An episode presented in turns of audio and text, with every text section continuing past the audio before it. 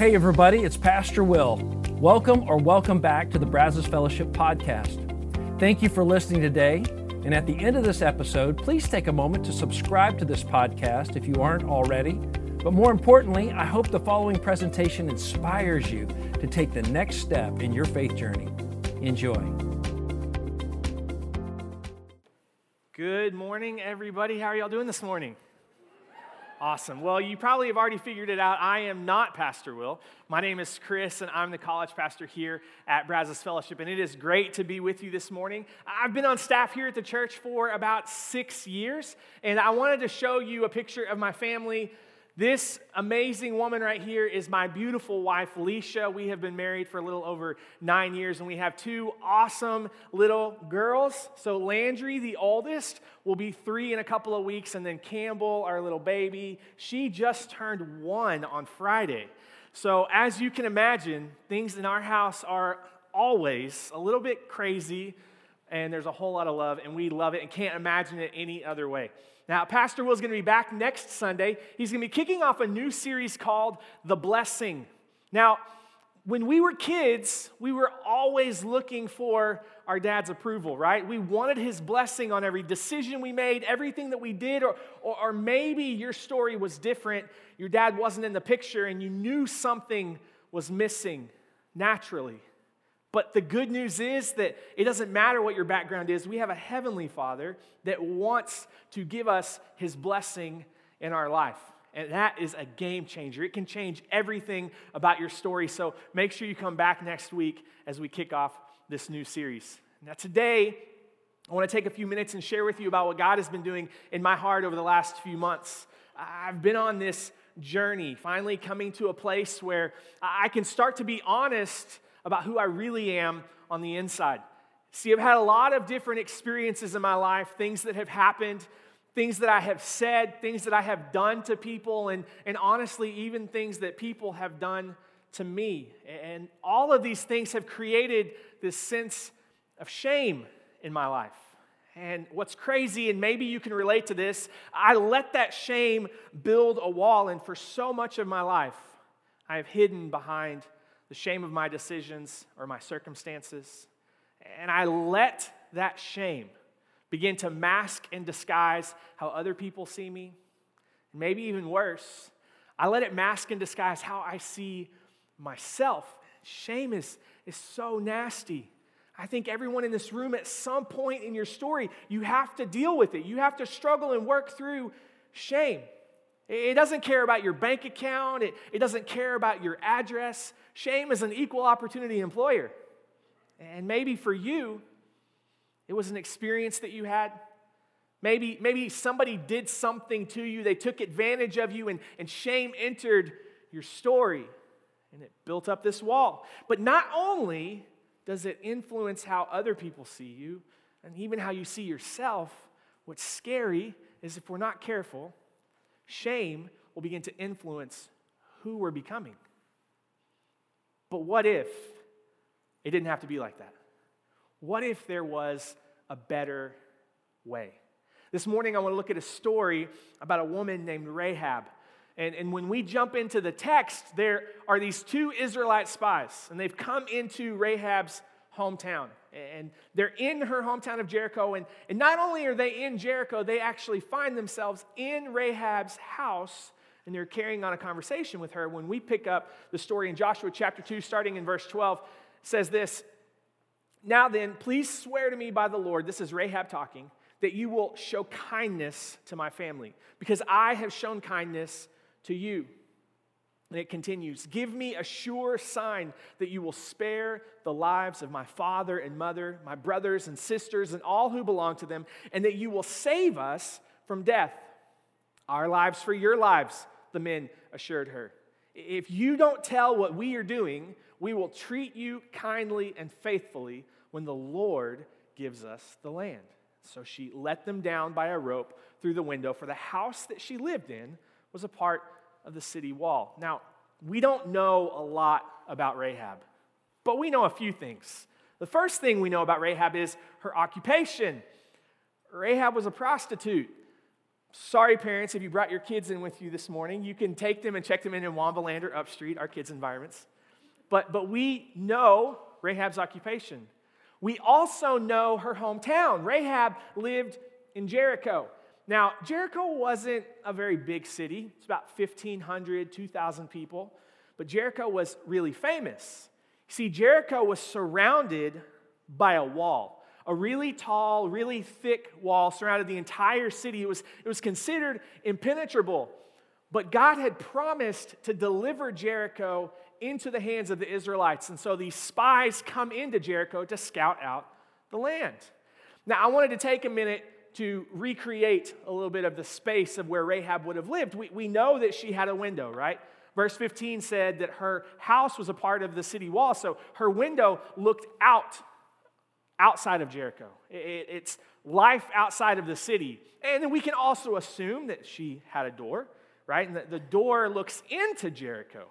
It's where the business of the city happens. It's the comings and goings. And, and in this space that exists between the window and the door, this is where Rahab lived. We all have a place where we live.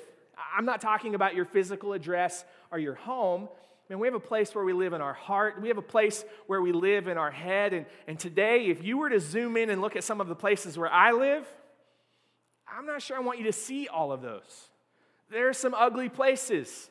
And y'all seem like nice people, but I'm not sure I want you to see everything that goes on in my life. And so some of those places I put behind the door. I think we all have these places in our life, right?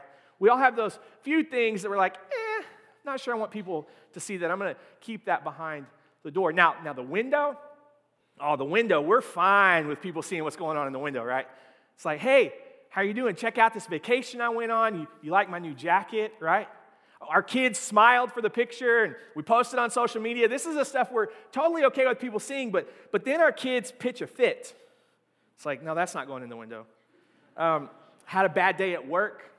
I got into it with my coworker. I gave him a piece of my mind, and all of a sudden I end up behind the door because I don't want people to know that that's going on. I don't want people to know my kids aren't perfect. And sure, I may poke my head out every once in a while, just making sure y'all are still here. Okay, cool. But we go back behind the closed door, and it's in this space that we feel like a failure. It's behind the closed door where we keep our addictions, and, and we begin to convince ourselves that if people could see what happened behind the door, if people could see what we kept hidden, they wouldn't love us anymore. Except the longer we stay behind the door, the longer we stay behind shame, the easier it is for us to get stuck and trapped in that place. Now, I'm going to put myself out there for you for a minute. I was trying to think of some stories where I experienced shame early in my life that I could share with you. And there were a few things that stuck out. I remember I was in maybe the sixth or seventh grade, and there was this church trip that I really wanted to go on. And I was excited. I went home. I told my parents all about this trip, and, and they were really supportive. I grew up in a Christian home, but I got done telling them about this trip, and, and they looked at me and they're like, Chris, we're, we're really sorry, but we can't afford it. You're, you're not going to be able to go on the trip. Obviously, I was bummed, and I went back to church. The youth pastor pulled me aside. He's like, Hey, Chris, are you going to be able to go with us on this trip? And it's interesting because my response in that moment indicated that I knew something was off because I lied to him. I looked at him and I was like, no, I'm not, I'm not going to be able to go on this trip. My mom said I have a lot of stuff to do that weekend. I, I, I have to mow the grass. I didn't tell him the truth. I felt shame in that moment. Now, here's the deal I didn't feel shame because I lied, I lied because I felt shame. Right? In that moment, I felt this shame. And, and the youth pastor looks at me. He's like, hey, hey, Chris, I, I don't know if this would help, but I have a scholarship. I'd love to give you this scholarship to go on the trip if that would make a difference. And, and I remember thinking, aren't, aren't scholarships for poor people? And then it hit me. That's me. Instantly, I felt less than. It wasn't true, but I felt like I wasn't as good as the rest of the kids that could pay their own way. I felt like a piece of clothing on the clearance rack that nobody wanted. I can think of another time in my life where I felt a lot of shame. Now, I tried really hard to come up with some funny stories to tell you this morning because people like funny stories because they're funny. And I like it when people laugh with me, not at me, okay? But I like it when people laugh with me. And so I wanted to come up with some funny stories, but, but funny and shame don't really seem to go together very often, do they? I remember another time where I felt a lot of shame in my life, probably the biggest moment of shame, and, and it was when my dad discovered that I had an addiction to pornography. Talk about shame. I felt like my dad was ashamed of me. And right behind the door I went. And I went and I hid and I let shame wreck me. Now, there's a difference between guilt and shame. You see, guilt can be a really good thing. Guilt says, I'm sorry for what I did. Like, that's a pattern that's established in a healthy relationship. Guilt can be great, but shame, shame says, I'm sorry for who I am. Guilt looks at my behavior, shame is an indictment on my character. Guilt is a gift that God gives us for reconciliation in relationships. But, but shame is a lie that's meant to destroy us and to wreck us. And guilt can be such a beautiful thing. And, in a healthy relationship, here's, here's the language that guilt looks like in a healthy relationship. Someone comes to you and they say, Hey, I'm sorry. Will you please forgive me? I want you to practice that, okay? Turn to the person next to you. Maybe you came with them, maybe you've never met them before, but I want you to look at them and say, Hey, I'm sorry. Will you please forgive me? Go ahead, do that now. Did that feel good? Right? Now, some of y'all, some of y'all needed that because you got in a fight in the parking lot on your way in, so you're welcome, okay? that can be really healthy. Like guilt causes us to say, hey, I'm sorry. Will you forgive me? And that can be such a healthy thing in a healthy relationship. And when someone comes to you and they say that, hey, I'm sorry, will you please forgive me? This, is, this should be our response. This is a healthy response. Hey, thank you for saying that. I forgive you. Go ahead, try that. Thank you for saying that. I forgive you. Look at the person next to you. This is the moment. Catch this. This is really important. This moment right here is a defining moment because what can be really healthy and really beautiful can also be the moment where everything goes off the tracks and it can be so destructive because the way it is received is the way it is repeated. The way something is received is the way it's repeated. And so when our spouse comes to us and they tell us, man, I, am really struggling, I messed up again. And we look at them and we say, How dare you? How could you do this to our family? What were you thinking? Who do you think you are? In that moment, we push them behind the door. We piled shame on them. We told them that they were a bad person, right?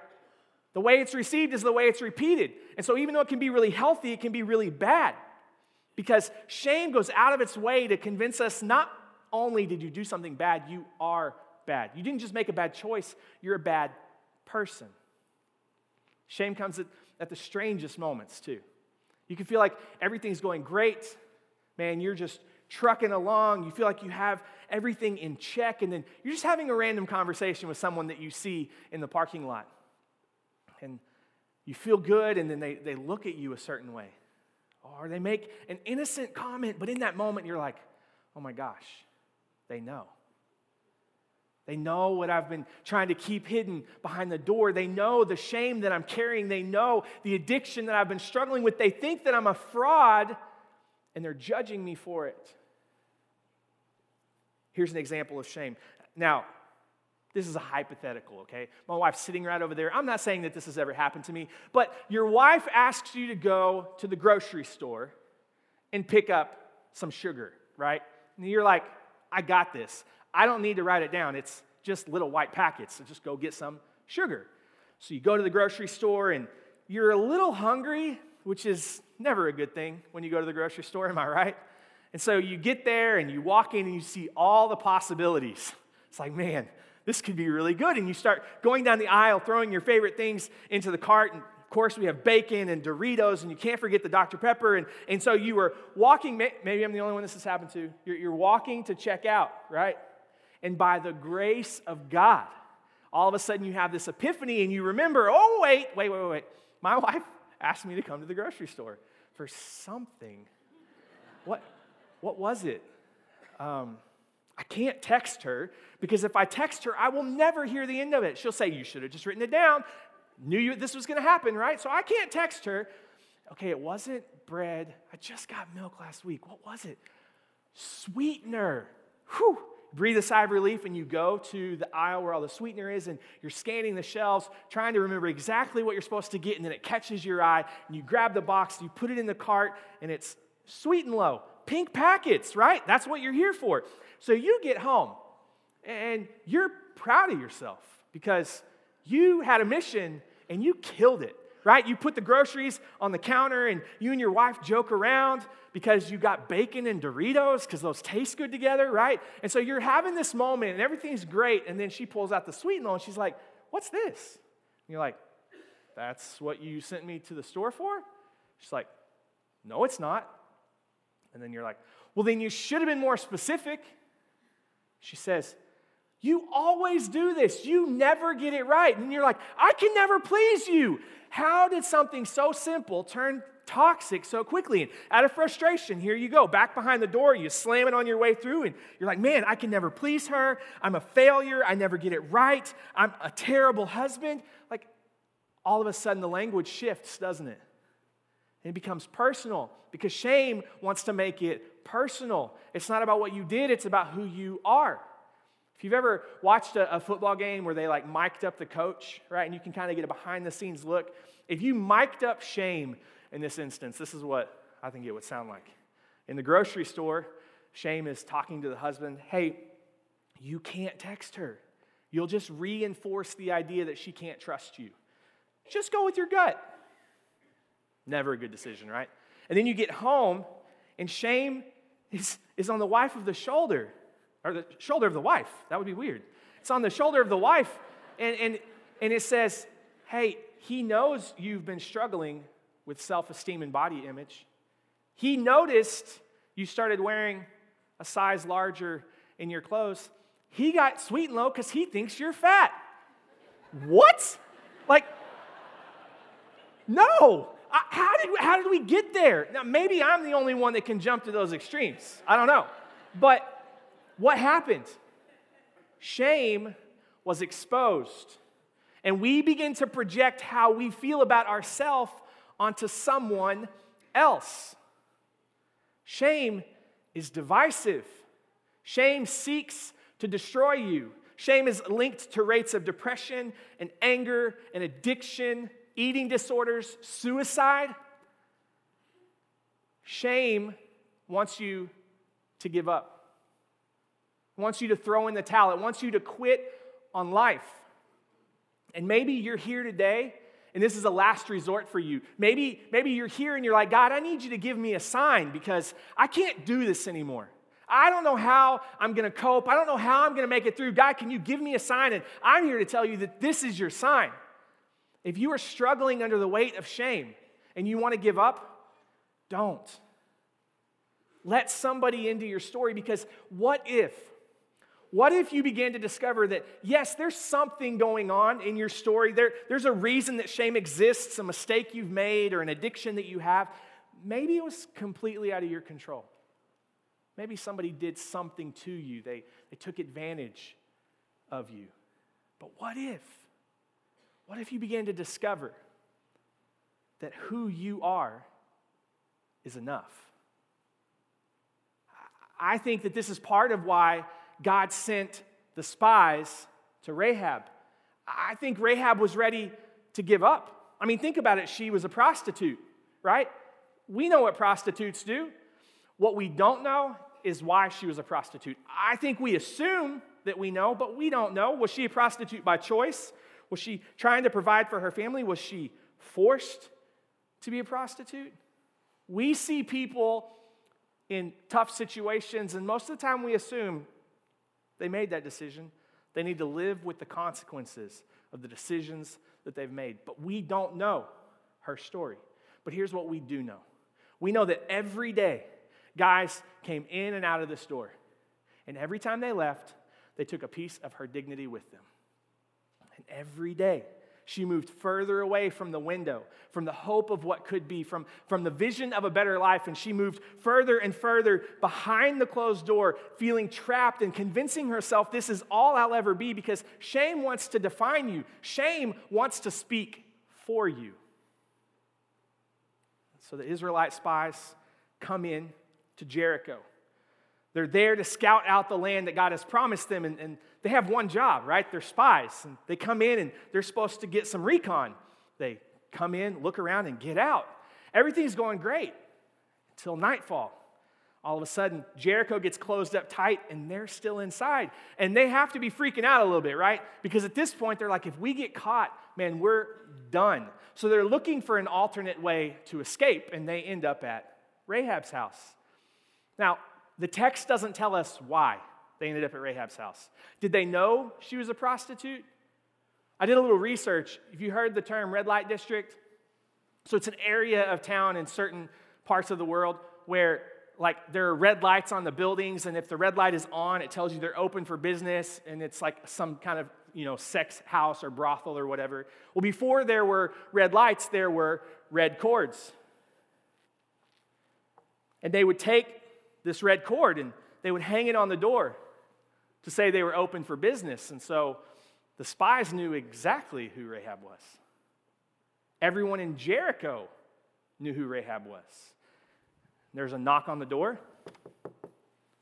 Rahab opens the door, probably assuming it's her first customers for the night, and she lets them into her home and they begin having a conversation. And at some point, Rahab realizes something, something is different about these guys. They, they're not like everyone else that's coming here. They don't seem like they want to take something from me. She starts to have a little bit of hope. Maybe, maybe something could be different. Maybe today is the day that everything changes. And the story continues in Joshua 2, verse 17. Before they left, the men told her, We will be bound by the oath we have taken only if you follow these instructions. When we come into the land, you must leave this scarlet rope hanging from the window through which you let us down. And all your family members, your father, mother, brothers, and all your relatives must be here inside the house. If they go out into the street and are killed, it, will not be our fault. But if anyone lays a hand on people inside this house, we will accept the responsibility for their death. Rahab is about to let the spies escape through the window. And for her kindness, the Israelite spies agree to spare her life and to spare the life of her family. This is a pretty good deal, right? But they tell her, hey, we need, we need a sign, Rahab. We don't know the layout of Jericho very well. And, and, and when we come back to conquer the city, we want to make sure that we have the right house. And so we need a sign. If you could take that red rope and you could hang it in the window, then we'll know we're in the right place. Now, Rahab has a tough decision to make because certainly she wants safety. She wants to save her family. But I got to think she is questioning can there be anything else that I put in the window? Like, could I put a potted plant, maybe a nice cactus, right? Could, could I hang a bed sheet from the window? Like anything but the red cord? You see, the red cord was a sign of her shame. The red cord was what she had been identified as for so long, and, and she has to be thinking, This is my moment. Like, I can redefine myself. When, when the Israelites come into Jericho, they don't know who I am. And if there's some other way to identify myself, then, then man, I could rewrite my story. It's no longer about who I used to be, it's who I choose to be. Except this red cord that had identified Rahab for so long the thing that had marked her life, God wanted to use this red cord as a sign of his salvation. So she hung it in the window. She put herself out of business.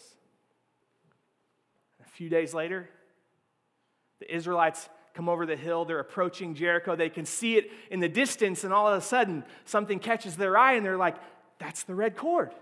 Hey, Joshua, that's the woman. That's Rahab. She, she saved our life. Make sure that we protect her home. That's the red cord.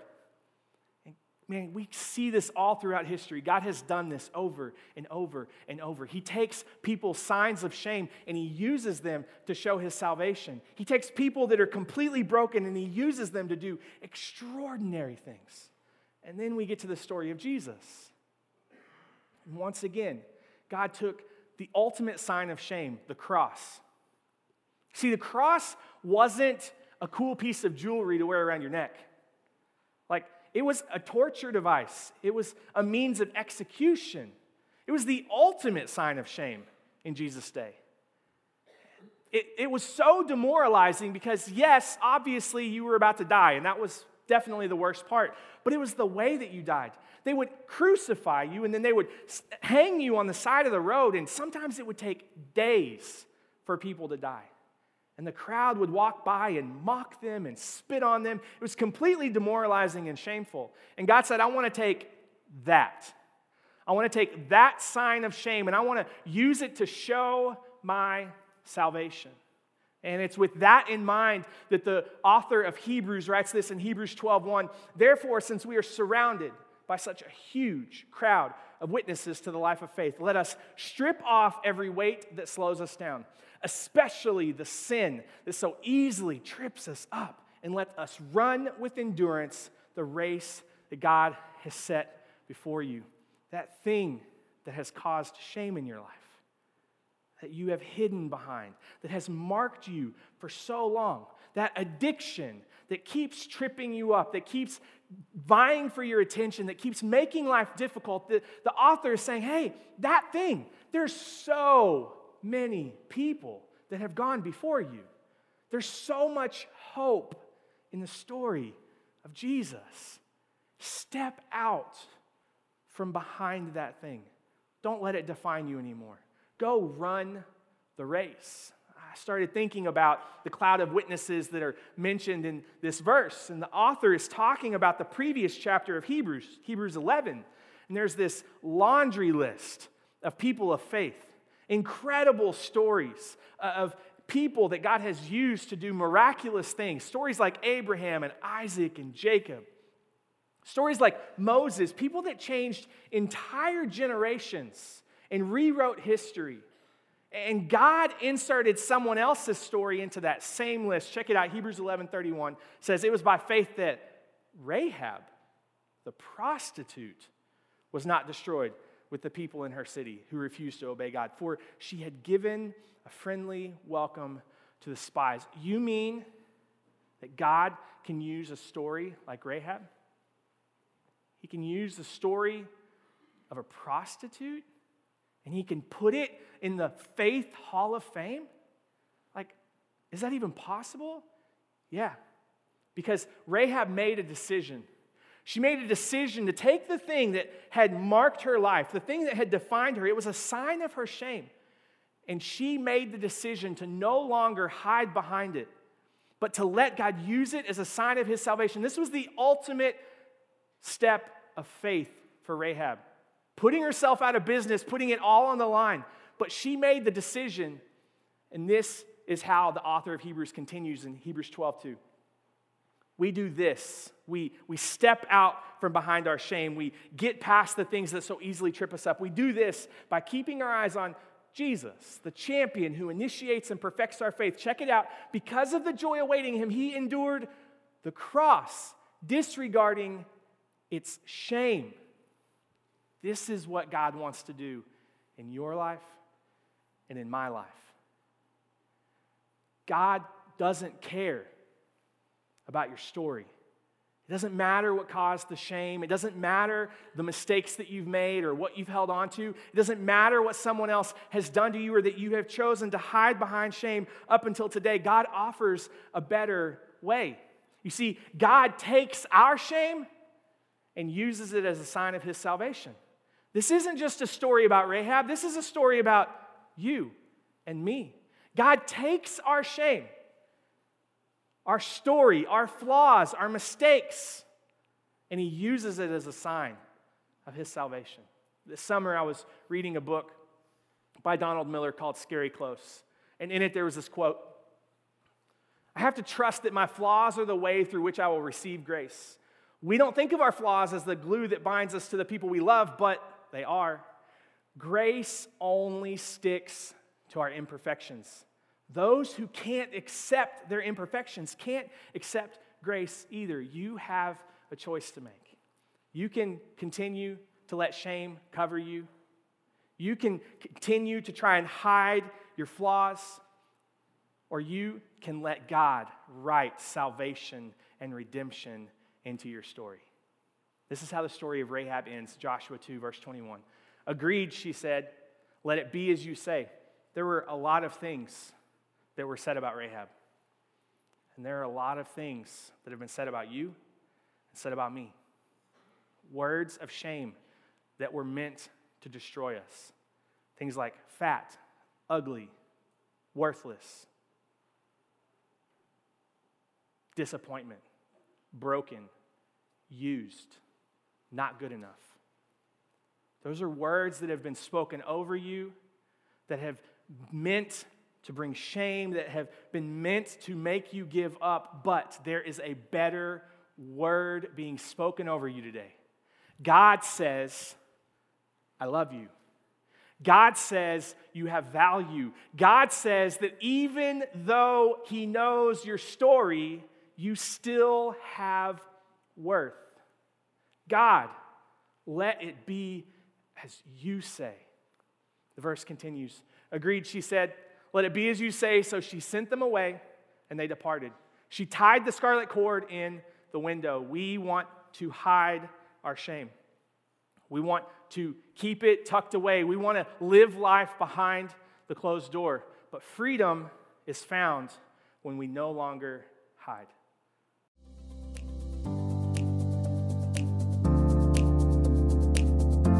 Once again, thanks for listening. If you live in the Brazos Valley, we would love for you to engage with us at one of our weekend services.